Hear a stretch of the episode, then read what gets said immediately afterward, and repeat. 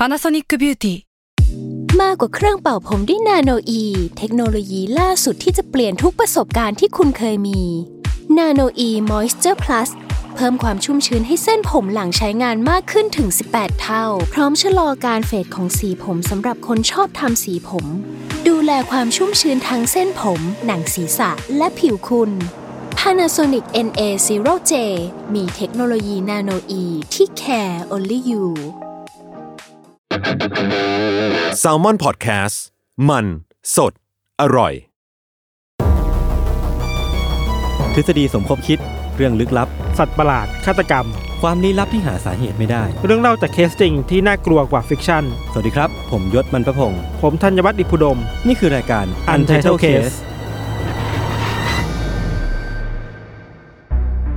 สวัสดีครับ ยินดีต้อนรับเข้าสู่รายการ Untitled Case Gray Area ตอนที่ 35 ครับผม ครับสวัสดีครับ วันนี้เรามาคุยกันเรื่อง topic ที่เราเองก็เป็นทั้งผู้ได้รับผลกระทบแล้วก็เป็นผู้สร้างในเวลาเดียวกันคืออะไรเป็นผู้วะค้าและผู้เสพในเวลาเดียวกันก็คือว่าค้ายาเหรอไม่ไม่ทำไม คือ topic คือว่าทำไมคนเราเนี่ยถึงชอบเสพคอนเทนต์ true crime อือืมซึ่งอืมสิ่งที่ผมสาเหตุที่ผมพูดไปอย่างนั้นนะเพราะว่าอืมตัวเราเองอะทั้งสองคนอะผมกับพี่ทันอะก็เป็นคนที่อาจดูเรื่องพวกนี้มาเหมือนกันชอบดูเรื่องพวกนี้ และในขณะเดียวกันก็อืมเป็นเป็นคนเป็นนักเล่าเรื่องพวกนี้ด้วยเหมือนกันอะอืมเออ ก็เลยรู้สึกว่าเราอาจจะต้องพูดในทั้งสองบทบาทไหมนะคือเราต้องวิเคราะห์ทั้งในแง่ของว่า ผู้เสพอะมันได้ความรู้สึกอะไรบ้าง แล้วก็ครับในแง่ของผู้สร้างอะทำไมเขาถึงทำคอนเทนต์เหล่านี้ออกมาอะไรเงี้ยเนาะพี่ทัน ถ้าเริ่มจากตัวเราพวกเราก่อนได้ไหมว่าทำไมเราถึงชอบเรื่องพวกนี้วายศเออเออเอาพี่ทันก่อนก็ได้อ้าวไม่ผมใส่โยนให้คุณอ้าวอ้าวพี่ก่อนเลย ผมผมให้เกียรติพี่อยู่แล้วไม่รู้ว่ะาวมันเหมือนหนังจบมันมันมันเหมือนหนังมั้งไม่ถึงว่า เออ เราชอบดูหนังแนวนี้มาก่อนใช่ป่ะแล้วพออมพอมันได้มี อะไรที่แบบเฮ้ยมันมันเหมือนกับหนังด้วยเหรอวะ เรื่องราวมันอะอ่าเออเออออมันก็เลยดูน่าค้นหามากขึ้นอะอ่าฮะมันเหมือนเราได้ดูหนังเรื่องหนึ่งอะแต่จริงๆแล้วมันมันมากกว่าหนังเว้ยเพราะมันเรื่องจริงอะอันนี้คือความชอบส่วนตัวของเรานะคือแบบแบบนี้เว้ยเขาค่อนข้างเห็นด้วยนะเพราะว่ารู้สึกว่าเวลาเราดูอะไรพวกเนี้ยอืมมันมันจะเหมือนว่าแบบมีอยู่ช่วงหนึ่งที่เราจะหลงลืมไปว่าอืมเชื่อนี่เรื่องจริงเหรอวะเพราะว่ามันมันค่อนข้าง surreal อะมันดูแบบคนมันจะโหดร้ายได้เท่านี้จริงๆหรออืมเออคือถ้าสมมติว่าเราเสพในแง่ของแบบ entertainment เพราะว่าเขาเขาถูกถ่ายทอดออกมาเป็นแบบสารคดีเป็นซีรีส์อะไรพวกเนี้ยอืมเราก็ enjoy เนาะแต่ในขณะเดียวกันพอคิดไปคิดมาว่ามันเป็นเรื่องจริงอะมันจะต้องมีแบบประเด็นอะไรหลายๆอย่างที่เราเริ่ม concern หนักขึ้นเรื่อยอืมๆว่าแบบโอ้ยมันโหดจังวะมันมันมันอะไรขนาดนี้วะอะไรเงี้ยอืมเออ อันนี้อีกเรื่องหนึ่งที่ที่ผมมารู้สึกว่าผม enjoy กับการ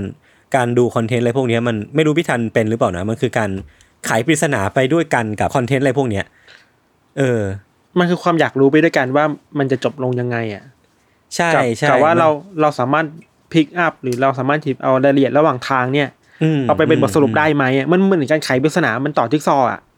ใช่ใช่ใช่เออ ผมว่าผมเห็นผมรู้สึกว่า อันเนี้ยมันก็เป็นความรู้สึกที่มันเกิดขึ้นบ่อยเหมือนกันนะตอนที่เราดู อะไรพวกเนี้ยว่าแบบเอ้ย มันมีเบาะแสนี้มาว่ะ แปลว่าคนนี้ต้องเป็นคนร้ายแน่เลย มันคือแบบอืมปริศนาชิ้นหนึ่งที่มนุษย์เองก็อาจจะชอบชอบไขอะไรพวกนี้อยู่แล้ว มันก็เลยเหมือน enjoy กับเรื่องพวกนี้ด้วยเออครับ ถ้าพูดให้แบบจริงจังมากขึ้นนายศมันมันก็มีคนในสายแบบนักวิชาการสังคมศาสตร์อะไรเงี้ยอืมสังคมวิทยาอืมเขาอธิบายเหมือนกันนะว่าแล้วทำไมเราถึงสนใจอะไรแบบนี้อะอืมอืมอืมเรื่องหนึ่งที่ อาจจะพออธิบายได้ รวมถึงถ้ายกตัวอย่างอย่างคดีแตงโมล่าสุดเนี่ยทำไมคนถึงสนใจเรื่องถูกคลามอะไรแบบเนี้ยเพราะว่ามันมีสิ่งที่เรียกว่าวัฒนธรรมบาดแผลเว้ยเคยได้ยินปะคืออะไรอะ ไม่เคยได้ยินเลย เออมันภาษาอังกฤษอะมันชื่อว่า wound culture อะอ๋อบูนก็คือบาดแผลบาดเขาแผลเจอคือวัใช่ฒนธรรมพูดง่ายๆอธิบายแบบง่ายที่สุดคือว่า ในชีวิตของพวกเราทุกคนอะ มันอาจจะเคยอืมเจอเรื่องราวอะไรบางอย่างที่คล้ายกับใน ในทูครามเหล่านั้นอะอ่าเช่นการถูกบูลลี่ เช่นการถูกอ่าฮะกดทับจากปัญหาต่างๆ การถูกเหยียดหยามเฮสปีดที่เราเจอในแต่ละวันน่ะ มันมันคือประสบการณ์ร่วมที่ผู้คนมันมีอะอืมอืมแล้วมันอืเฮ้ยเราสมมติเราเห็นข่าวนี้เฮ้ยมันเหมือนกับบางอย่างที่เราเคยรู้สึกเลยว่ะมันก็เลยอ่าฮะอินกับสิ่งเหล่านี้ได้มากขึ้นน่ะ อันนี้อธิบายในเชิงวัฒนธรรมนะมันทำให้คนเออน่าคอนเน็กสนใจเชื่อมต่อกับเรื่องถูกครามได้มากขึ้นเว้ย เออเออเหมือนรู้สึก relate กับมันได้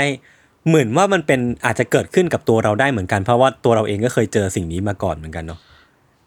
ใช่ใช่ใช่เป็นแบบนั้นนะเป็นแบบนั้น เออเออเออเออน่าสนใจ คือผมว่าเพราะอะไรอย่างที่พี่ธันพูดมาด้วยแหละ เพราะว่าคนมันรู้สึก relate ได้ เพราะว่ามันเป็นเรื่องจริงอะมันในช่วงแบบสิบ10ปีที่ผ่านมา มันนั่นมันเรียกได้ว่าเป็นช่วงบูมของคอนเทนต์ทรูครามเลยก็ว่าได้เนาะคือเหมือนคนจะเห็นคอนเทนต์เหล่านี้เยอะขึ้นทั้งแบบในรูปแบบพอดแคสต์ ซึ่งก็จะมีชื่อดังๆ อย่างเช่น Serial My Favorite Murder Crime and Wine อะไรพวกเนี้ยอืมของไทยก็ยังมีหมอตัง Common Trade หรือว่าแบบ อันนี้พี่ทันไม่รู้สังเกตเปล่าแต่ว่าใน Netflix อะช่วงปีที่ผ่านมาพี่ทัน มันจะเป็นด็อกิเมนทรีของ True Crime อะที่มันตะแข่งกันไต่อันดับอะขึ้นอันดับหนึ่งอันดับสองบ้างอย่าง Son of Sam หรือว่า Cecil Hotel ของ Elisa Lam อะไรเงี้ยอืมเออซึ่งผมก็ค่อนข้างแปลกใจเหมือนกันนะว่าอยู่ดีๆเนี่ยมันก็มาของมันมันเป็นกระแสของมันแล้วแบบ เรียกได้ว่าคนหมู่มากก็รู้สึกอินกับเรื่องนี้มากขึ้น ซึ่งอืมเท่าที่พี่ธันเล่าเหตุผลมาผมก็ค่อนข้างเข้าใจมากขึ้นเนาะเออ แต่ว่าส่วนตัวผมมารู้สึกว่ามันอาจจะเป็นเรื่องที่ง่ายกว่านั้น อันนี้อันนี้พูดคุยกันได้เนาะรู้สึกว่ามันอาจจะเป็นเรื่องของแบบจิตวิทยาของบุคคล เป็นเรื่องของความรู้สึกอะไรก็ว่าไป คืออมอืมส่วนตัวผมมารู้สึกว่าความรู้สึกแรกที่อยากดิสคัสกันว่าแบบดูคอนเทนต์พวกเนี้ยแล้วมันมันเกิดขึ้นมา มันคือความรู้สึกผ่อนคลายอะ คือ อันนี้มันมาจาก feedback ที่เราได้รับจากคนฟังรายการเนาะว่าแบบฟังรายการนี้แล้วนอนหลับจังเลย หรือว่า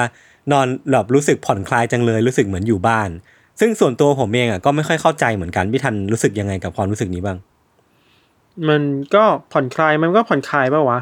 เมื่อผมมีคนอืมมาเล่าให้ฟังเว้ยคือเออเราคิดว่าฟอร์มของมันอะฟอร์มคือรูปแบบของมันอะในสารคดีเออเหล่าเนี้ยมันคือ talking head อะ talking head อ่าฮะมันคือสารคดีเนี่ย talking head ที่แบบเอาคนมาพูดอะอ๋อ แล้วก็วางเต่อต่อๆกันมีฟุตเทจมีคนมาพูดวางต่อๆกันเรื่อยๆ มันให้ความอ่าฮะรู้สึกเหมือนกำลังมีใครบางคนมาเล่าให้เราฟังอะอ๋อมันมันเออมันคือการเอาตัวเราเองเข้าไปอยู่ในหนังได้มากขึ้นในสารคดีนั้นได้มากขึ้นเว้ยอ่าฮะแล้วมันเลยรู้สึกว่าอ๋อเราเราไม่ต้องใช้พลังงานมากเกินไปนะในการดู สมมติเราดูหนังทั่วไปอะเราเป็นบุคคลที่สามอะอ๋อนึกออกแล้ว ใช่ป่ะเราเราคือมุมมองพระเจ้าอะเออเออเเราคือแบบคนที่แบบมองจากข้างไกลเห็นคนกำลังพูดคุยกัน แต่ว่า พอสารคดีมันเป็นแบบเนี้ยแล้วเป็นทูครามอะเหมือนเราเอาตัวเองอะไปนั่งอยู่ในเวลาที่คนทำสารคดีกำลังสัมภาษณ์อยู่เว้ยอ๋อเหมือนมันจะมีความเป็นเลคเชอร์ประมาณหนึ่งว่าเขาเรียบเรียงมาแล้วเขาแบบใช่ดำเนินใช่เรื่องมาให้ใช่เราแล้วเนาะมีคนลงเสียงเล่ามาให้หรือ ถ้าไม่มีคนลงเสียงเออก็มีเออพยานมีคนในเหตุการณ์มาเล่าให้เราฟังอะเออเออเออมันเหมือนในรู้สึกาใจมีเพื่อนน่ะเออเออและเราฟังได้เรื่อยๆ มันไหลไปได้เรื่อยๆอะเออเออ อันนี้เขามแล้วบางทีส่วนแบบตัวนะ ส่วนตัวมากๆเลยนะเรารู้สึกแบบนั้นเว้ยซึ่งส่วนตัวผมอะก็รู้สึกว่ามันน่าจะเป็นความรู้สึกส่วนตัวแหละ บางคนดูเรื่องนี้พวกเนี้ยเราจะรู้สึกเครียด แต่ว่าบางคนก็รู้สึกผ่อนคลายได้ ซึ่งผมก็อยากจะบอกว่าความรู้สึกไหนที่มันเกิดขึ้นมา มันก็ไม่ใช่เรื่องผิดเนาะคือแบบการผ่อนคลายมันก็ไม่ได้แปลว่าคุณแบบมีความชอบในในด้านที่ผิดจนรู้สึกผ่อนคลายอะไรเงี้ยเนาะใช่มันเออต้องมี disclaimer หน่อยๆแล้วว่า ชอบพวกนี้ไม่ได้แปลว่าชอบความรุนแรงอะเออใช่ใช่เราใช่เราใช่อยากเสใช่พความบันเทิงอะไรบางอย่าง ความรู้ครับสึกอะไรบางอย่างจากการดูสิ่งเหล่านี้มากกว่า อืมอืมอืมอีกความรู้สึกหนึ่งไม่ทันที่ที่ส่วนตัวผมคิดว่ามันก็มันก็เกิดขึ้นเนาะแล้วมันคล้ายๆ จะเป็นเรื่องที่มัน addictive หรือว่าเสพติดอืมในการเสพคอนเทนต์พวกเนี้ยมันคือความรู้สึกตื่นเต้นนั่นแหละ ความรู้สึกที่อะดรีนาลีนมันหลั่งเรารู้สึกว่าเรารู้สึกถูกอะไรพวกเนี้ยมันเร้าอารมณ์เราใช่ซึ่งใช่ความรู้สึกตื่นเต้นอะผมแบ่งออกเป็นสองอย่างคร่าวๆ คืออเรื่องของความรู้สึกกลัว อันนี้ค่อนข้างแน่นอนเนาะว่าการฟังเรื่องพวกเนี้ยมัน ค่อนข้างที่จะทำให้เรากลัวได้ง่าย ๆ เพราะว่ามันเป็นเรื่องของฆาตกรต่อเนื่องเรื่องของคนที่ทำร้ายกันจริง ๆ อะมเออ มันมันก็ไม่ใช่เรื่องแปลกที่เราจะรู้สึกกลัวแล้วแบบ รู้สึกอยากที่จะติดตามมันต่อไปว่าไอ้ความกลัวเนี้ยมันจะดำเนินเราไปถึงที่ไหนมเออ แต่ว่าอันเนี้ยพี่ทันผมไปเจอมา มันเป็น keyword keyword หนึ่งที่เขาอะ describe หรือว่าอธิบายความรู้สึกเนี้ยว่ามันเป็นความกลัวที่แบบ control ได้หรือว่าควบคุมได้ คือมันเป็นความกลัวที่เรารู้แหละว่าสิ่งเนี้ยมันน่ากลัวแต่ว่า เราเสพมันในฐานะคอนเทนต์คอนเทนต์หนึ่งนั่นแปลว่าเราอาจจะมี limit กับมันไว้แหละ ว่าเราจะไม่ไม่ถลำลึกไปมากกว่านี้ หรือว่าเราจะไม่กลัวไปมากกว่านี้แล้วแหละ มันเป็นความกลัวที่เรารู้สึก enjoy ไปกับมันได้ อันนี้พี่ทันพอจะเข้าใจความรู้สึกนี้ปะพอจะเข้าใจอยู่บ้างนะ เรามีอำนาจมากขึ้นในการควบคุมความกลัว เออเออเออเอออย่างถ้าเราดูในสตรีมมิ่งอะอือฮึ ถ้าเหนื่อยก็กด pause อะเออใช่ใช่ใช่กับอีกอย่างหนึ่งใช่ที่รู้สึกว่ามันทำให้คนรู้สึกควบคุมได้ เพราะว่าเรารู้ว่าปลายทางมันจะเป็นยังไงอะอ่า เอ้ย พี่ทันพูดพูดถูกเลย ใช่ใช่เออมันมันไม่ใช่ว่าไอความกลัวที่เรามีอยู่ในชีวิตประจำวันอะมันคือความกลัวที่เราไม่รู้ว่าอนาคตมันจะอืมเป็นยังไงมันไม่เนี่ยมันกลัวมันกลัวความไม่แน่นอนอะเราไม่รู้ว่าจะเกิดอะไรขึ้นกับชีวิตเราบ้างอะแต่ว่าอืมในทูครามอะไรเหล่าเนี้ยในหลาย ๆ เรื่องอะ มันรู้ปลายทางกันว่าอะเดี๋ยวไอ้นี่โดนจับอ่าเออใช่ใช่ใช่อะใช่สมมติยศใช่สารคดีซานอฟแซมมารู้อยู่แล้วว่าซานอฟแซมโดนจับรู้อยู่แล้วโดนจับ อะแต่ระหว่างทางถามว่ากลัวไหมกลัวเว้ยอืมมันมีความน่าสะพรึงกลัวของคดีอยู่อะแต่ว่าปลายทางมันควบคุมได้อะรู้ว่ามันคลี่คลายยังไงอะอืมันอือืมันประนีประนอมกับความรู้สึกเราประมาณนึงอะเออใช่ อันนี้เห็นด้วยมากอืมอืมๆคือมันมันก็ตรงกับที่ผมไปหาข้อมูลมาเหมือนกัน เพราะว่าหลาย ๆ คนอะเขาพูดเหมือนพี่ทันเลย เพราะว่า ส่วนใหญ่เคสที่มันมันนำมาเล่าเป็นสารคดีได้ จะเป็นเคสที่จบแล้ว แล้วคนที่เสพคอนเทนต์เหล่านี้เขาก็จะรู้ว่ามันจบแล้วนั่นแปลว่าระหว่างทางอะจะกลัวยังไงก็ได้แต่ปลายทางคือเรารู้อยู่แล้วว่าเรื่องนี้มันจบลงแล้วอืมเพราะฉะนั้นมันเป็นความกลัวที่เรารู้สึกว่ามันไม่ได้ไม่ได้มีอำนาจเหนือเราอะ เรามีอำนาจเหนือมันแล้วเราสามารถควบคุมมันได้ในขณะที่เราสามารถเอนจอยไปกับมันได้ อันนี้ก็เป็นความรู้สึกที่น่าสนใจ ครับมีมีประเด็นหนึ่งที่เราอยากย้อนกลับไปตอนที่เรารู้สึกว่าทำไมเราถึงรู้สึกอินวอลกับอะไรพวกเนี้ยยศเออเราครับเพิ่งนึกออกในว่า หรือว่าด้วยธรรมชาติของเรา อันนี้ก็ไม่เหมารวมไปนะ เราอืมเราธัญวัฒน์เนี่ย เราเป็นคนขี้เสือกอยู่แล้วเปล่าวะเออ มีโอกาสนะ เพราะพี่เออก็เป็นนักข่าวด้วยวะเออ เรามีความความขี้เสือกอยู่บางบางอย่างอยู่แล้วอะความรู้สึกนี้เออะอแล้วไอการที่มันสารคดีเหล่านี้มัน มันเหมือนพาเราไปอยู่ในเหตุการณ์เราเหมือนเป็นตำรวจสอบสวนคนนึงอะ เออเออเออเออมันยิ่งกระตุ้นต่อมความขี้เสือกเหล่านี้มาทำงานได้มากขึ้นเว้ยคือเหมือนมันอนุญาตให้เราเสือกได้อย่างเออได้อย่างแบบไม่ต้องไม่ต้องไปใช่ลงแรงมากนะใช่ใช่คือแล้วแล้วด้วยรูปแบบในการนำเสนอมันเชื้อเชิญให้เราให้พวกเรารู้สึกแบบนั้นไงเออเออว่าอะเออให้รู้สึกว่าเราเหมือนเป็น คู่หูตำรวจหนึ่งคนกำลังไปตามหาเรื่องนี้ด้วยกันน่ะ คืออเรารู้เท่ากันกับคนเล่า อะ เรารู้เท่ากันกับคนเส้นเรื่องในเส้นเรื่องอะอื มันรู้สึกว่าเรารู้สึกเป็นหนึ่งในตัวละครในคดีนั้นมากขึ้นมาเลยอินมากขึ้นอะเราว่านะเออเห็นด้วยเห็นด้วย อันเนี้ยผมก็ลิสต์ไว้เหมือนกัน เพราะว่ามันเป็นความรู้สึกตื่นเต้นอีกแบบหนึ่งอะที่มันจะไม่ได้ตื่นเต้นจากความกลัวแต่ว่าอืมอันนี้มันเป็นการตื่นเต้นจากการได้ร่วมไขปริศนาไปพร้อม ๆ กับคนที่กำลังเล่าเรื่องให้เราฟังใช่อาจจะอย่างที่พี่ธันพูดเลยมันคือความรู้สึกว่า เราไปเป็นไซคิกของตำรวจคนเนี้ยแล้วเราก็สืบสวนไปกับเขาไปด้วยกันอะไรเงี้ยแล้วการที่แบบได้รับรู้ข้อมูลทีละตอนทีละตอนก่อนที่จะนำมาสู่บทเฉลยอะไอการดำเนินเรื่องแบบเนี้ยมันจะมีความแบบน่าตื่นเต้นในมุมมองของมันเหมือนกัน อย่างเรื่องดอนฟักเวทแคทอะชัดเจนมากเลยเว้ยอ่าอ่าใช่ใช่ชัดเจนมากเลยเว้ยว่าเออเฮ้ยเราเหมือนแม่งกลายเป็นหนึ่งในชาวเน็ตที่กำลังตามหาไอ้ฆาตกร Luka Magnotta นี่อยู่อะ เออเออเออมันชัดมากเลยนะเรารู้เท่าเท่ากันกับทุกคนน่ะ เพราะเขาใช่เพราะเขารู้เขาเล่าไปทีละ step step อะดูเท่ากับตำรวจอะเพราะเขาพูดงี้ตำรดีวกจว่าอะเออมันสนุกแบบนั้นเออะอใช่ใช่คือมันมันมันคือความอินเนาะคือแบบ อืมอันเนี้ยมันก็ต้องพูดในแง่ความเก่งของคนเล่าเรื่องด้วยแหละ ว่าเขาสามารถซ่อนเบาะแสอย่างนี้แล้วให้ให้คนที่ดูเนี่ย หรือว่าคนที่เสพเนี่ย อืม สามารถดำเนินไปพร้อม ๆ กันได้มากแค่ไหนเนาะ อืมอืมอือืมมอืมอะคือนอกเหนือไปจากเรื่องของความรู้สึกที่มันค่อนข้างที่จะบัดเจกแล้วอะพี่ทัน อืม ผมรู้สึกว่า ความหลงใหลในคอนเทนต์แนวๆเนี้ยมันน่าจะยังบ่งบอกอะไรได้อีกหลาย ๆ อย่างเหมือนกันอืมเช่น อาจจะเป็นเรื่องของ wound culture ที่พี่ธันเกริ่นมาตอนต้นด้วยแหละอืมแต่ว่าผมอะรู้สึกว่าการดูเรื่องเกี่ยวกับคดีฆาตกรรมอะมันมีสิ่งหนึ่งที่มันเกิดขึ้นมา อันนี้อาจจะไม่ได้เกิดขึ้นกับทุกคนเนาะอืมแต่ผมรู้สึกว่ามันเกิดเกิดสิ่งที่ทำให้รู้สึกว่าเราต้องเตรียมตัวไว้ก่อนอะอืมเออหรือรู้สึกว่าเหมือนเหมือนเป็นการซ้อมซิมูเลตสถานการณ์ที่มันเป็น worst case scenario อะและการที่ดูอะไรพวกเนี้ยทำให้เราสามารถ รู้ได้ว่าถ้าเกิดเหตุการณ์อย่างนี้ขึ้นอะเราจะต้องจัดการหรือว่ามีกระบวนการรับมือความโหดเหี้ยม อุปนิสัยของฆาตกรต่อเนื่องวิธีฆ่าที่มันเป็นแบบนี้ ต้องทำยังไงบ้าง จะได้ระแมดระวังกับมันมากขึ้น อันนี้พี่ทันมองว่ายังไงบ้าง ก็เราว่ามันสำหรับเราเรามองว่ามันคือผลพลอยได้มากกว่าอ่าเราเราคงไม่ได้ไปตั้งใจดูว่าอยากรู้ว่าตำรวจรับมือยังไงอะแต่แค่รู้เออเออรู้เออรู้จากระหว่างทางนั้นมากกว่าครับ อืมอืมอืมเห็นด้วยเห็นด้วย เพราะว่าส่วนตัวผมเองอะที่ไปเจอข้อมูลนี้มา มันก็เป็นคำบอกเล่าของคนที่ชอบเรื่องพวกนี้เหมือนกันอืมซึ่งเธอก็บอกว่าเออเธอก็ดูพวกนี้มา เพราะว่าแบบอาจจะได้ใช้ในอนาคต แต่ผมก็ไม่แน่ใจว่าทุกคนส่วนใหญ่อะรู้สึกแบบนี้หรือเปล่า ส่วนตัวผมเองอะก็ไม่ค่อยเท่าไหร่เออดูเอาสนุกมากกว่าเนาะครับ อืม ตรงนี้เองอะมันจะนำไปสู่ข้อสังเกตถัดไปที่ผมไปเจอมา อันนี้ไม่แน่ใจว่าพี่ทันไปเจอมาเหมือนกันหรือเปล่ามันคือ งานวิจัยหนึ่งพี่ทันที่มันตีพิมพ์ออกมาในปี 2010อืมซึ่ง เขาพูดถึงข้อค้นพบหนึ่งว่าทำไมผู้หญิงเนี่ยถึงสนใจคอนเทนต์แนว True Crime มากกว่าผู้ชายอืมอืมเออ ซึ่งตรงเนี้ยมันก็มีมีแบ็กอัพหรือว่ามีเรื่องราวที่มันค่อนข้างจะน่าสนใจอยู่แล้วก็น่าพูดถึงอยู่เหมือนกัน ตรงเนี้ยมันมีข้อมูล backup ด้วยยอดดาวน์โหลดพอดแคสต์ของของต่างชาติที่ชื่อว่า Wine and Crime ครับอันเนี้ยคือ 85%ของผู้ฟังรายการเนี้ยเป็นผู้หญิง นั่นแปลว่าน่าสนใจสัดส่วนของคนฟังอะค่อนข้างที่จะเยอะมากกว่าผู้ชายเยอะมาก คือเขาก็ตั้งข้อสังเกตไว้ว่า มันอาจจะเป็นเพราะว่าคือเหยื่อส่วนใหญ่ของคดีฆาตกรรม มันมักจะเป็นผู้หญิงอะอืมในกรณีที่ผ่านๆมาเรียกได้ว่าครับโอกาสที่ผู้หญิงจะตกเป็นเหยื่อมันมากกว่าอืมพวกเธอก็เลยอาจจะต้องการที่จะรับรู้เรื่องราวพวกเนี้ยเพื่อป้องกันตัวเองอืมอาจจะเป็นอีกองค์ประกอบหนึ่งที่เราควรจะพูดถึงมันหรือเปล่า แล้วตรงเนี้ยมันก็น่าจะสะท้อนสภาพสังคมได้ในอีกมุมหนึ่งเหมือนกันพี่ทัน ครับ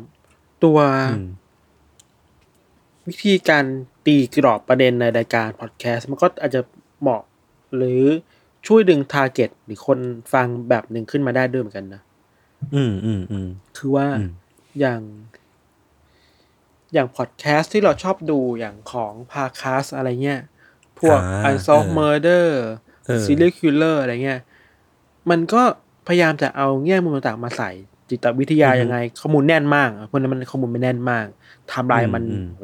สุดๆอะ แต่ว่ามันก็มีพยายามแทรกแทรกเรื่องจิตวิทยามาว่ายังไงบ้างอะไรเงี้ยมบางคนอาจจะต้องการอะไรแบบนั้นนะหาคำอธิบายในสิ่งที่ตัวเอง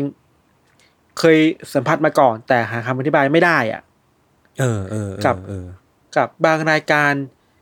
จริง ๆอะครับโฮสต์รายการแนวถูกความที่เป็นผู้หญิงเยอะมากนะยศจริงจริงจริงแล้วจัดจริงเก่งโคตรเก่งเลย แล้วก็มีหลายเออรายการที่เก่งมาก แล้วด้วยความที่ เราพวกเราอยู่ในโครงสร้างสังคมที่มันก็มีปัญหาเรื่องความอืมไม่เท่าเทียมอะไรเยอะเนาะครับการเล่าเรื่องผ่านมุมมองของผู้หญิงนะครับอือฮึก็น่าจะทำให้ผู้หญิงด้วยกันเอง เข้าใจกันเอง มากกว่าเออที่ผู้ชายแล้วผู้ชายบางคนมันจะไม่เข้าใจว่าสถานการอืณ์มผู้หญิงที่เจอมาในแต่ละสังคมในชีวิตประจำวันต้องเจออะไรบ้างอะครับการที่มีอินไซต์จริง ๆ ว่าเออผู้หญิงในในสังคมโลกทุกวันนี้มันต้องเจอกับปัญหาอะไรบ้างๆอะ แล้วการอืมวิเคราะห์เนี่ยมันน่าจะตรงจุดมากกว่าผู้ชายอะอืมอืมผู้ชายที่ไม่ได้เข้าใจเรื่องพวกนี้อะนะเรื่องความเท่าเทียมอะเออมันจะเป็นแบบนั้นไปเว้ยเพราะฉะนั้นแง่มุมแบบเนี้ยคิดว่าคนฟังก็โหยหานะคือเขารู้เขาอยากรู้คดีแหละ แต่เขาอยากรู้ว่า แล้วปัญหามันคืออะไรวะ มันมันแก้ยังไงดีทำไมถึงเป็นแบบนี้อะแล้ว อย่างที่เราบอกย้อนกลับไปว่าสังคมมันไม่เท่าเทียมอะอืมเออ แล้วผู้หญิงอะมองแบบฟีเมลเกสอะ เวลามองเออเออออะไรแบบเนี้ยมันชัดเจนมากกว่าไง ในปัญหาความรุนแรงในเชิงเรื่องเพศอะไรอย่างเงี้ยเนาะอืมอืมอืมในแง่หนึ่งที่พี่ทันพูดมามันก็ค่อนข้างน่าสนใจว่าจริง ๆ คือไอ้รีเสิร์ชเนี้ยหรือว่าผลวิจัยอันเนี้ยมันก็ค่อนข้างสะท้อนเหมือนกันว่า คือผู้หญิงอะสนใจเรื่องพวกนี้มากกว่าผู้ชาย เพราะว่าตัวเธอเองก็เหมือนสภาพสังคมมันบอกให้เราชัดเจนมากๆเลยว่าผู้หญิงอะมีโอกาสเป็นเหยื่อในในคดีอาชญากรรมมากกว่าเยอะมากอะไรเงี้ยแบบมันมีความเหลื่อมล้ำตรงนี้เกิดขึ้นจริง ๆ ในสังคมอะ เออแล้วแล้วมันก็ค่อนข้างน่าเศร้าเหมือนกันแบบ มันก็ค่อนข้างเครียดอะคือผมเองก็เครียดแทนพวกเธอเหมือนกันนะคือคือมันมันอธิบายไม่ถูกอะแต่ว่ามันเป็นสิ่งที่มีอยู่จริงอะเออใช่ใช่ใช่ใช่อืมอย่างช่องไทยอย่าง Crime Time อ่าแล้วก็พรามไทม์แล้วก็ฟังบ่อยเนาะแล้วอืมข้อดีของรายการแบบนี้คือ ชอบแบบนี้คือ คือ female gaze จริง ๆ อะอ่าฮะ คือมองเหตุฆาตกรรมมองผ่านมุมของผู้หญิงจริง ๆ อะ ครับ เออ แล้ว มันทำให้เห็นมุมมองที่หลากหลายขึ้นจริง ๆอะมอะไรแบบเนี้ยเราคิดว่ามันสำคัญมากๆนะมุมมองสายตาในการมองคดีอาชญากรรมอะครับ อืม มันมันสำหรับเราเราคิดว่าการเล่าคำเรื่องทรูครามมันทำมันคงเป็นแค่กล้องวงจรปิดไม่ได้กล้องวงจรปิดคือเห็นอะไรก็เล่ามาอย่างนั้นอะไม่ได้อะอืมเพราะปัญหามันเยอะขนาดเนี้ยมันมันต้องอยู่ที่มุมมองทัศนคติของคนเล่าแล้วแหละว่าจะมองเรื่องเหล่านั้นยังไงบ้างนะครับ อืมอืมครับ อืมครับ อ่าผมว่าเรากลับมา discuss กันเรื่องที่พี่ทันหย่อนไว้ตอนต้นดีกว่า เรื่องของวัฒนธรรมเรื่องของปัจจัยภายนอกแล้วกันที่อืมเมื่อกี้เราพูดกันเรื่องความรู้สึกแล้วกัน เรื่องของปัจเจกชนแต่ว่าทีเนี้ยอืมผมว่ามันก็คงปฏิเสธไม่ได้เนอะว่าแบบปัจจัยภายนอกอย่างเช่นแบบสื่ออะข่าว วัฒนธรรม pop culture มันหล่อหลอมให้คนปัจจุบันเนี้ยอืมสนใจในเรื่อง true crime ยังไงได้บ้างแบบ หรือมันมากขึ้นยังไงบ้าง อืมอืมเราว่ามันมันอาจจะ ส่งเสริมกันละกันปะวะ อืม อืม คือ อย่างเราเองอะ เวลาเราสนใจในคดีฆาตกรรมอะไรอะ ครับ เรามันจะเพ่งเล็งไปที่คดีที่มันดูมีคดีที่อุกอาจอะอ่าอะดรีนาลีนหลังสูงๆอะ เช่นอ่าฮะมันฆ่ามันโหดขนาดนี้เลยเหรอวะทำไมอ่าฮะทำแบบนี้อะครับ อันนั้นจะเป็นทางเข้ามั้งแต่ทางออกสำหรับเราคือ เราก็อยากรู้ว่าแล้วทำไมคนถึงทำกันแบบนี้วะอืมอืมมเออ มากกว่า เราคิดว่าสื่อเองก็ส่งผลต่อวิธีการมองความสนใจเรื่องนี้ได้ด้วยเหมือนกันนะเออข่าวอาชญากรรมมันดูหวาแหละพูดจริงถ้าพูดพูดในแง่ข่าวอาชญากรรมมันดูหวาดูหวาอยู่แล้วเว้ยมันมีคนตายอะอ่าฮะมันมีคนที่เอออยากอยากเอาตัวรอด มันมีคนที่อยากทำให้ฆาตกรโดนจับอะ ไม่งั้นโคนันอย่างการ์ตูนมันผมไม่ดังได้ขนาดนี้จนถึงวันนี้นึกออกปะเออจริงจริงจริง มันดูหวายศมันมันมีความเออลึกลับอยู่เยอะ ความไม่รู้อยู่เยอะมันเรื่องความไม่รู้คนน่ะอ่าฮะอืมคือคืออันนี้ผมถามในแง่การทำข่าวแล้วกันไม่ทันอืมคืออยากรู้ว่าการทำข่าวอาชญากรรมอะอืมประเด็นหรือว่าความรู้สึก เอาเอางี้ดีกว่า ต้องการที่จะถ่ายทอดอะไรอะไรออกมาบ้างในการทำข่าวอาชญากรรม อันนี้อาจจะไม่ได้หมายความว่าแมทเทอร์ทำข่าวอาชญากรรมแบบนี้นะแต่อืมอืมอืมพี่ธันมองว่านักข่าวทั่วไปอะในประเทศไทยหรือว่าในต่างประเทศก็ตามอะอืมอืมเวลาเขานำเสนอข่าวอาชญากรรม มันจะต้องมี อะไรที่ต้องคำนึงถึงบ้างวะอืมเราว่าพูดพูดได้สองยุคยุคยุคแรก ๆ เมื่อก่อนคงต้องอธิบายว่าใครทำอะไรที่ไหนอย่างไร อืมอืมว่าใครเป็นคนผู้เสียชีวิต ใครเป็นคนฆ่า ใครโดนจับ โดนจับแล้วโดนดำเนินคดีในข้อหาอะไรบ้าง อืมแบบนี้เนาะแบบเบสิก แต่ว่าพอเวลามันผ่านไปอะแนวคิดเรื่องการปกป้องผู้เสียหายอะอ่ามันเริ่มมันเริ่มมันเริ่มมากขึ้นเนาะอ่าฮะ เพราะฉะนั้นการนำเสนอข่าวอาชญากรรมมันจำเป็นต้องคิดถึงผลกระทบของผู้เสียหายออเป็นอออันดับหนึ่งอะอ่าฮะว่าเขาเต็มใจไหมนะหมายถึงว่าอืมสมมติถ้าเขายังมีชีวิตอยู่นะเต็มใจไหมาอืมที่จะเปิดเผยชื่ออะเพราะว่าเรื่องราวแบบนี้อืมมันก็เขาอาจจะไม่อยากจะบอกใครก็ได้ อืมแล้วข้อเท็จจริงล่ะ เราข้อเท็จจริงจากใครได้บ้างอืมอืมเออ ส่วนอีกเรื่องหนึ่งที่เราพูดกันบ่อยๆคือว่า เมื่อกี้เราพูดถึงเหยื่อตำรวจแล้วว่าแต่แล้วอืมจำเลยล่ะฆาตกรล่ะ เมนชั่นอืมได้แค่ไหนอะเพราะว่าเราเห็นว่ามันมันก็มีสิ่งที่เรียกว่า copycat กันอยู่เรื่อยๆอะอ่าฮะหรือการทำให้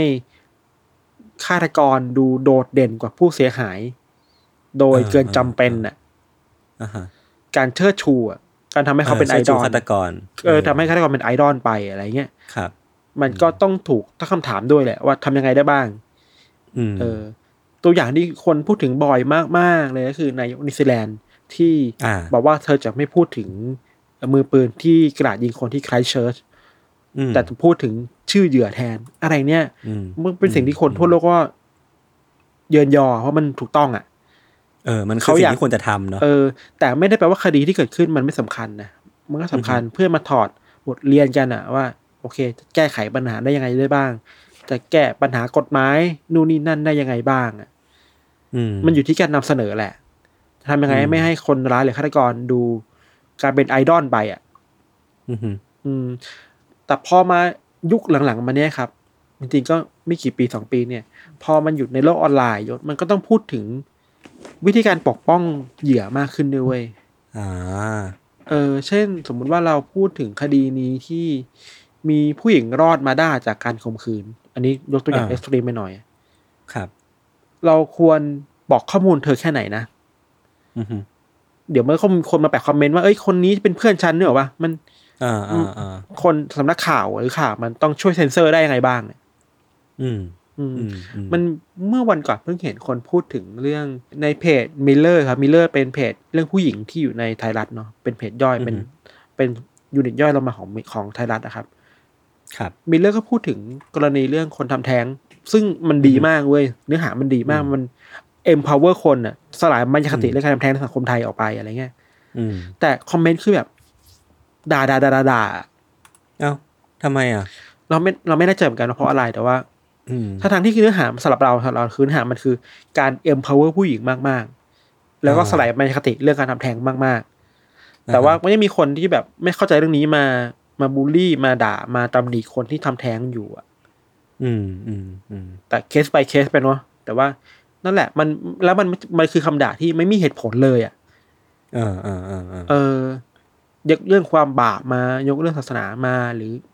พุ่งเป้าที่ตัวตนว่าคนนี้เป็นคนเลวยังไงบ้างอะไรเงี้ยอืมอะไรเนี้ย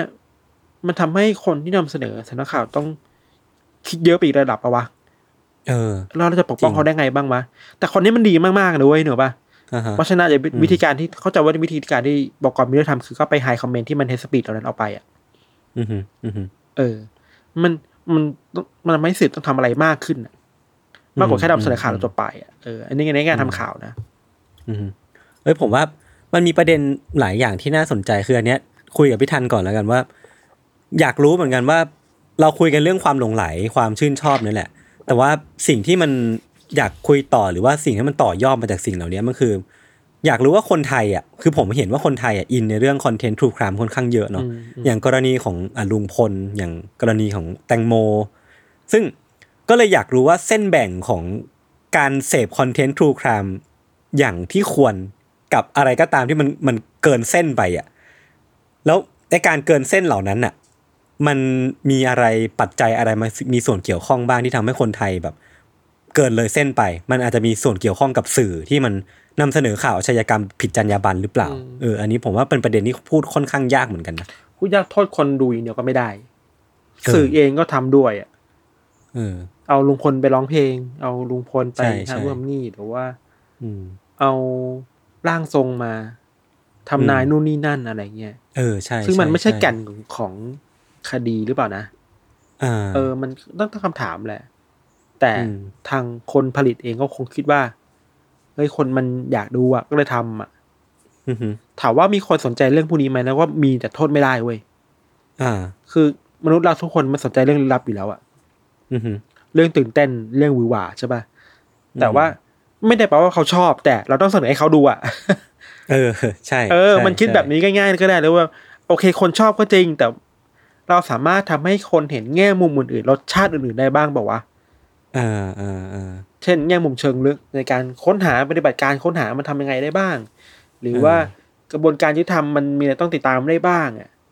ครับ อืมไม่งั้นจะมีกองบกสืบไว้ทำไมถ้าแบบ ไม่ช่วยกันเช็คประเด็นอะอืมใช่ไหมอืมอืมเออ มันทำได้แหละ แต่แค่ต้องพาไปถูกทิศทางหน่อย เราก็ยังเชื่อว่าคนไทยจำนวนไม่น้อยก็ สนใจในเชิงกระบวนการนะ อืมว่าคดีมันเกิดขึ้นแล้วคดีมันควรจะไปยังไงต่อวะอ่าตั้งคำถามอ่กระบวนการยุติธรรมอะอ่าอะไรเงี้ยทำได้อันนี้เป็นหน้า healthy เป็นเป็น healthy ต่อสังคมด้วยซ้ำในการเออช่วยกันตรวจสอบกระบวนการยุติธรรมว่ามันอือฮึ work ไม่ work มันมีอะไรได้บ้าง ยิ่งตรวจสอบยิ่งดี ยิ่งทำให้คดีมันอืมเคลียร์มากขึ้นอืมเนาะแต่ไม่ใช่ว่ายิ่งยิ่งมีคดีแล้วยิ่งไปทำให้ใครบางคนโดนดูแบบโดดเด่นดังกลายเป็นลัทธิบูชาตัวบุคคลมากเกินไป อันนี้ก็อันตรายครับอ่าหรือแม้กระทั่งแบบการยกเรื่องราวside story มาทำให้รูปคดีมันเสีย หรือว่าการแบบทำให้เรื่องราวมันผิดเฉไปอะไรเงี้ย ผมคิดว่ามันอาจจะทำให้แบบ มันเกิดกระบวนการที่มันไม่ควรจะเกิดขึ้นอะในแง่ของการเสนอ คนที่ได้รับผลกระทบอะเรานำเสนอชีวิตลูกเขาได้เว้ยครับ คนที่เป็นเหยื่อเป็นครอบครัวเหยื่อพูดได้เว้ยแต่ว่า อืมจะคุยอะไรเขามากกว่าวะ อืมอืมมคิดอย่างนี้นะจะคุยอะไรเขามากกว่าวะชอบมีคนบ่นนักข่าวไทยว่าชอบไปถามว่ารู้สึกยังไงอะไรเงี้ยว่าคนตายรู้สึกไงวะใช่ปะมันอยู่มันมันอยู่ที่วิธีการเชฟประเด็นคำถามอะว่าอยากพาอะไรไป เช่น คุณคิดยังไงกับบนการได้ทำบ้าง คิดว่าคดีนี้ยังมีข้อน่ากังวลไหมอืมทำไมมันเป็นแบบนี้อย่างนั้นมันมันถามได้เว้ยในเรื่องแบบนี้เพื่อให้ความจริงมันกระจ่างขึ้นมา อืมอืม แต่ไม่ใช่ถามว่าทำไมเกลียดคนนั้นทำไมไม่ชอบคนนี้ อืมมันมันอาจจะพาสังคมหลุดประเด็นไปหน่อยอะ อืมอืมเออ เราไม่สามารถใช้ approach กับข่าวบันเทิงมาใส่กับ approach ข่าวอาชญากรรมได้เว้ยปัญหาอ่าปัญปัญหาใหญ่ ๆ ตอนนี้คือ เราใช้วิธีการทำข่าวบันเทิงอะ มาครอบใส่การทำข่าวอาชญากรรม จนทำให้ข่าวอาชญากรรมมันกลายเป็นข่าวบันเทิงไปอะเออว่ะเออว่ะ อันนี้ผมว่ามีส่วนสัสสัสใช่ อันนี้แหละคิดว่ามันต้องลากเส้นกันให้ดีว่า เมื่อเกิดเรื่องแบบนี้แล้ว คุณจะมองข่าวนี้ด้วยบริบทของข่าวอาชญากรรมยังไง เราไม่เอาข่าวบันเทิงมาใส่อะเพราะว่าเวลาคนทำข่าวบันเทิงมาทั้งชีวิตอะมันก็ต้องใช้แอปพลข่าวบันเทิงอะยศรู้ปะอืมอืมก็โทษเขาไม่ได้ แต่แค่มันอยู่ที่กองบกแหละว่าจะแล้วจะเอาเอาทีมไหนไปทำข่าวอะเออเออเออเออเออเออเออคือเพราะว่าเพราะว่าแบบปัญหาเนี้ยมันเกิดขึ้น ถ้าสมมติว่าใช้บรรทัดฐานอย่างที่พี่ทันว่าเนาะอืม ข่าวอาชญากรรมกลายเป็นข่าวบันเทิงไป แล้วมันจะมีอะไรหลาย ๆ อย่าง แง่มุมหลาย ๆ อย่างที่มันจะถูก drop ลงไป แล้วก็มีประเด็นบางประเด็นที่มันถูกยกขึ้นมาให้เหนือกว่า แล้วผมว่าสิ่งนี้มันจะสร้างบรรทัดฐานให้กับคนที่ดูข่าว คนที่เป็นชาวเน็ต คนที่สืบสื่ออะไรพวกนี้เขาก็จะคิดว่าไอ้นี่ไง ถ้ากูจะตามคอนเทนต์ true crime อะกูต้องตามอย่างนี้ว่ะ ซึ่งผมเองก็ไม่แน่ใจเหมือนกันพี่ทันอันนี้แชร์กันแล้วกันคือผมว่าไม่ชัวร์ว่าพวก internet sleuth หรือว่าพวกนักสืบชาวเน็ตของ reddit ในต่างประเทศอะ กับนักสืบพันทิปหรือว่านักสืบทวิตเตอร์ในประเทศไทยอะความแตกต่างมันอยู่ตรงไหน ซึ่งผมเองก็อาจอาจจะคิดว่าส่วนหนึ่งบางคนน่ะก็จะทำไปด้วยความหวังดีว่าอยากที่จะช่วยเคลียร์คดี แล้วก็ทำไปแบบไม่ได้ก้าวล้ำเส้นบางอย่างไปอืมแต่ในขณะเดียวกันมันก็จะมีเส้นบางอย่างที่ไม่ควรก้าวข้ามไป ซึ่งผมอะอยากถามพี่ทันแล้วกันว่ามันต่างกันยังไงบ้าง หรือว่ามันมันควรพูดถึงเรื่องนี้ยังไงบ้างอะยากเหมือนกันว่ะเออ ยังไม่ค่อยได้ศึกษาเรื่องพวกนี้เท่าไหร่แต่เท่าจริที่งจริงจริงเท่าที่คิดว่ามันพอจะเป็น แนวทางหลักการได้ในมุมเราคือ ก็ต้องคิดว่าตัวเองมี bias อะไรบ้างอะอ่ารู้ทัน bias ตัวเองอะรู้ทันอคติตัวเองมีอะอ่าเออนั่นแหละอ่าฮะเออเออเออเฮ้ยน่าสนใจมันคือการกระบวนการเช็คตัวเองก่อนปะคือเราติดตามได้แหละ แต่ว่าสมมุติว่าเราเราวางตัวเองเป็นสื่อสื่อหนึ่งเราจะติดตามข่าวนี้ยังไงบ้างแบบ เพื่อไม่ให้แบบ เป็น bias ที่ทำให้รูปคดีมันเสียเนาะอืมเอออันนี้อืมผมว่าก็น่าสนใจเหมือนกัเช็ค bias ที่ตัวเองมีครับ แล้วก็พยายามดูว่าอคติที่เรามีอะเรากำลังใช้มันเกินขอบเขตหรือเปล่านะอะไรเงี้ยอืมอืม แต่ว่าในขณะเดียวกันมันก็ปฏิเสธไม่ได้เหมือนกันว่าพวก internet sleuths อะอย่างที่เราเห็นกันในหลาย ๆ คดีเขาก็ช่วยทำให้คดีมัน มันมัน solve ได้จริง ๆ นะหรือว่ามันช่วยเคลียร์คดีได้จริง ๆ เนาะอืมเพียงแต่ว่ามันเป็นเรื่องที่เราก็ไม่รู้เหมือนกันว่า เมื่อมันดำเนินมาอย่างเงี้ยมันจะนำไปสู่จุดจบแบบไหนอะสมมุติว่า เขาดำเนินมาถูกคดีมันก็เคลียร์ก็จริง แต่ว่าถ้าสมมติว่าเดินไปผิดทางอะ มันอาจจะทำให้รูปคดีมันเสียอย่างที่เราคุยคุยๆกันมาก่อนอันนี้ก็ได้เนอะอือืมมมันก็ก็ได้นะ เราคิดว่าไอ้ต้องขยายความหน่อยที่เราบอกว่า bias มันมีอะไรบ้าง เพื่อให้คนเข้าใจมากขึ้นนะเช่นเช่น bias แบบ มันมีสิ่งที่เรียกว่า halo effect อะยศเคยได้ยินปะอ่า เคยได้ยินเคยได้ยิน halo effect คืออคติที่เกิดจาก คิดว่าคนนี้รูปลักษณ์ดีภายนอกดีนิสัยต้องดีด้วย ทุกอย่างต้องดีไปหมดเลย การหน้าที่การงานต้องดีเออเออหรือว่ามันมีอีกสิ่งหนึ่งที่น่าสนใจมันเรียกว่า false consensus effect เว้ยอันนี้คืออะไร มันคือการเหมารวมว่า คิดว่าใครๆก็ที่แบบเดียวกันหมดกับเราแล้วแหละเพราะฉะนั้นเราทำถูกต้องแล้วอะอ่าอ่าอ่าเออ อันนี้พยายามจะไล่เรียงเท่าที่คิดออกเวลาเราพูดถึง bias เวลาเราเสพเรื่องทูครามเนาะอือหือหรือ มันมีสิ่งที่เรียกว่า bandwagon effect ด้วยเหมือนกันเว้ย bandwagon effect คือทำอะไรตามตามคนส่วนใหญ่อะ อืมอืมอืมคนส่วนใหญ่เฮไปทางไหนเราก็เฮไปทางนั้นตามไปด้วย อะ อืมจนลืมไปอะ เราเอาคำว่าส่วนใหญ่เท่ากับถูกต้องอะอือหือเออ เนี่ยมันมีไบแอสมันมีอคติเหล่านี้อยู่เยอะอะเราคิดว่าอือฮึก็เช็คตัวเองบ่อยๆเราเองก็เช็ค พยายามเช็คตัวเองบ่อยๆให้ได้ว่า อะกำลังเล่าเรื่องผู้นี้อยู่ม เพื่ออะไรเนกอะปะติดไบแอสหรือเปล่า อีกอันหนึ่งที่สำคัญมากๆ เวลาเรา ดูเรื่องทูครามมันคือสิ่งที่เรียกว่า blind spot bias เว้ยอันนี้คืออะไร blind spot bias คือคิดว่าตัวเองอะปราศจากคติเป็นคนที่เป็นกลางที่สุด อ๋อ เออ เราแบบบริสุทธิ์นะ เราใช่คิดอย่าใช่งเที่ยงใช่ธรรมต่างจากคนอื่นที่มี bias กันและกันน่ะพอเราอ่าคิดว่าตัวเองอ่าถูกตลอด เป็นกลางตลอดอะ มันก็จะนำไปสู่อะไรที่ผิดพลาดได้อะอืม เช็คบ่อยๆเว้ยจริงๆสำหรับเรานะ ถ้าจะเออเออเออสืบค้นอะไรอะกำลังผิดหรือเปล่านะดูท่าทอนตัวเองครับ อืมอืมอืมงั้นถ้าถ้าเราพูดอย่างนี้ได้ไหมพี่ธันคือ ในแง่หนึ่งอะคือถ้าสมมุติว่าเราเป็นคนเสพอะ เราดูคอนเทนต์ true crime เฉยๆเนี่ย เราไม่ได้ไปรบกวนใครคือ ความรู้สึกอะไรต่างๆ มันเกิดขึ้นเราก็แค่ enjoy ไปกับมัน เราไม่ต้องไป concern อะไรมาก แต่ถ้าสมมติว่าวันหนึ่งเราจะพลิกบทบาทจากนักเสพอย่างเดียวอะ มาเป็นช่วยเป็นนักสืบออนไลน์ เป็นเป็นตัวช่วยทำคอนเทนต์อะเราอาจจะต้องมานั่งเช็ค bias อย่างที่พี่ทันพูด แล้วก็ต้องมีจรรยาบรรณเริ่มคิดกับมันมากขึ้น ใช่ไหมใช่ใช่เออใช่ใช่ไปละเมิดอะไรบางอย่างหรือเปล่าอืมทำผิดกฎหมายไหมด้วยอะเออเออเออเออสิ่งที่ยังอยู่เรากำลังไปทำมันด้วยวิธีการที่ผิดกฎหมายหรือเปล่านะ อืมอืมอืมเช่นกำลังไปบูลลี่ใครหรือเปล่านะ อืมอืมเออ อืมมันมี ตัวอย่างหนึ่งที่เราคิดว่าน่าสนใจน่าพูดถึงมันเป็นซีนไม่ใหญ่มากในเรื่อง Hotel Cecil อะ เรื่องที่ Elisa Lam Elisa Lam อะในสารคดีอันนั้นอะสารคดีไม่ค่อยดีหรอก เราก็ไม่ค่อยชอบ มันไม่หนุกอืมแต่ว่ามี part หนึ่งที่มีคนไปเจอว่าคนที่น่าจะฆ่า Elisa Lam อะเป็นนักร้องวงเด a เมทัลแบล็กเมทัลคนหนึ่งอ่า เออแล้วบอกคนนี้เป็นบูชาซาตานอะไรเนี่ยแล้วคนในอินเทอร์เน็ตเข้าไปถล่มเขาเว้ยจนเขาไม่มีงานไม่มีอะไรเลยเว้ยโอ้โห เออ อันเนี้ยคุณกำลังสืบหาความจริง คุณกำลังหาความยุติธรรมให้กับเอลิซาแลมแต่คุณก็ไปสร้างตัวเป็นสารไปไปตัดสินคนอื่นอีกอะอ๋อเออว่ะ อะไรอย่างเนี้ยเออนึกออกป่ะมันมีเอฟเฟกต์แบบนี้เกิดขึ้นเว้ยเออต้องระวังให้ดีว่าเรากำลังเอามาตรฐานตัวเองที่ไม่รู้ถูกต้องหรือผิดอะไปอือฮึ ตัดสินไปตีตราใครหรือเปล่า อะ โดยที่ไม่มีข้อมูลครับที่รอบด้านเพียงพอครับอืมอืมอืมอืมอืมต้องไม่ให้ไม่ให้ทำเส้นลิงไปอะเราว่านะ อืมอืมอืมเออ เห็นด้วย แล้วก็รู้สึกว่ามันเป็นเรื่องที่น่าน่าคำนึงเหมือนกัน เพราะว่าแบบผมว่าทุกคนควรดำพึงไว้ตลอดเวลาว่าตัวเราล้วนเต็มไปด้วยไบแอสอืมไม่มีไม่มีใครที่ปราศจากคติหรอกจริงเออเออครับๆเราว่าอีกอย่างหนึ่งเมื่อกี้เราพูดถึงเชิงสังคมแบบอย่างหนึ่งคือ วิถีชีวิตคนน่ะยศอ่า เวลาเราทำงานหนักมาทั้งวันน่ะครับ คืออาจจะเป็นไปได้ก็ได้นะ อันนี้ยกเป็นทฤษฎีส่วนตัวนะว่า คืออาเราทำงานหนักมาทั้งวันน่ะ แล้วเราวนลูปกับการทำงานแบบเดิมๆทุกวันน่ะ ตื่นเช้าออกไปทำงานเจอผู้คนคุยแบบอ่าเดิมๆกลับมา แล้วมันต้องการอะไรที่มันมีรสชาติใหม่ๆในชีวิตอะอ๋อเออความเออตื่นเต้นความรู้สึกบางอย่างที่มันแตกต่างมาจากมวลรวมของทั้งวันที่ผ่านมาอือฮึอะไรแบบเนี้ยมันทำให้ทูครามหรือว่าเรื่องผี เรื่องสยองขวัญอืมันอืมันถึงอินได้มากขึ้นน่ะถูกไหมอ่าอ่ามันไปเพิ่มความตื่นเต้นในชีวิตในแต่ละวันให้มากขึ้น เพราะชีวิตมันน่าเศร้าเกินไปอะเออเออเออเออมันต้องการอะไรขนาดนั้นนะมึงแต่ผู้หญิงมันก็ดูดูเศร้านะคือ ชีวิตก็โหดร้ายแล้วนี่ต้องหาไปดูฆาตกรเป็นฆาตกรต่อเนื่องเนื่องเพื่อให้ชีวิตมันดูดีมากขึ้นน่ะมันกลับตลปัดกันน่ะไอสิ่งที่ใช่ดูน่ากลัวกับทำให้ชีวิตเราดูมีสีสันมากขึ้น แต่ชีวิตอ่าปกติเนี่ยแม่งโคตรไม่มีสีสันเลย เออ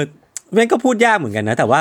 ผมว่าก็ต้องยอมรับอะว่าว่าผมเองก็เป็นอย่างนั้นเหมือนกันคือแบบบางทีเราก็รู้สึกว่าอยากดูอะไรพวกเนี้ยเพราะว่ามันตื่นเต้นดี มีอีกประเด็นหนึ่งที่เราคิดว่าก็น่าสนใจดีเหมือนกัน คือเห็นหลาย ๆ คนก็อืมบอกว่า ที่ฟังเพราะว่าแค่อยากให้คน มาเล่าเรื่องให้ฟังอะแค่เหงาอะเออเออเออเออก็จริงนะ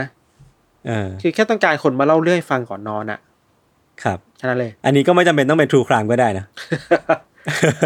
จริง อันนี้ก็แบบแค่แค่เป็นพอดแคสอะไรก็ได้อาจจะทุกครั้งอาจจะเหมาะกับการก่อนนอนหรือเปล่าวะตอนเช้ามาเจอเรื่องพวกนี้มันก็ดูแปลกๆปะไม่รู้หนักไปหน่อยเนาะหนักไปหน่อยอะไรเงี้ยอืมต้องคืออาจจะพออืมพอรับเรื่องหนักๆได้แล้วอะไรเงี้ย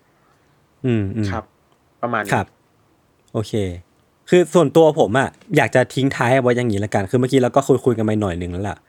คืออยากจะบอกว่าไม่ว่าด้วยเหตุผลอะไรที่ทำให้คุณชื่นชอบคอนเทนต์ True Crime อะ จะเป็นเรื่องของความรู้สึกตื่นเต้น ความรู้สึกที่ได้หลบหนีออกจากความเป็นจริงเหมือนพี่ทัน หรือว่าแบบความรู้สึกที่อยากจะมีเพื่อนเล่าเรื่องให้ฟัง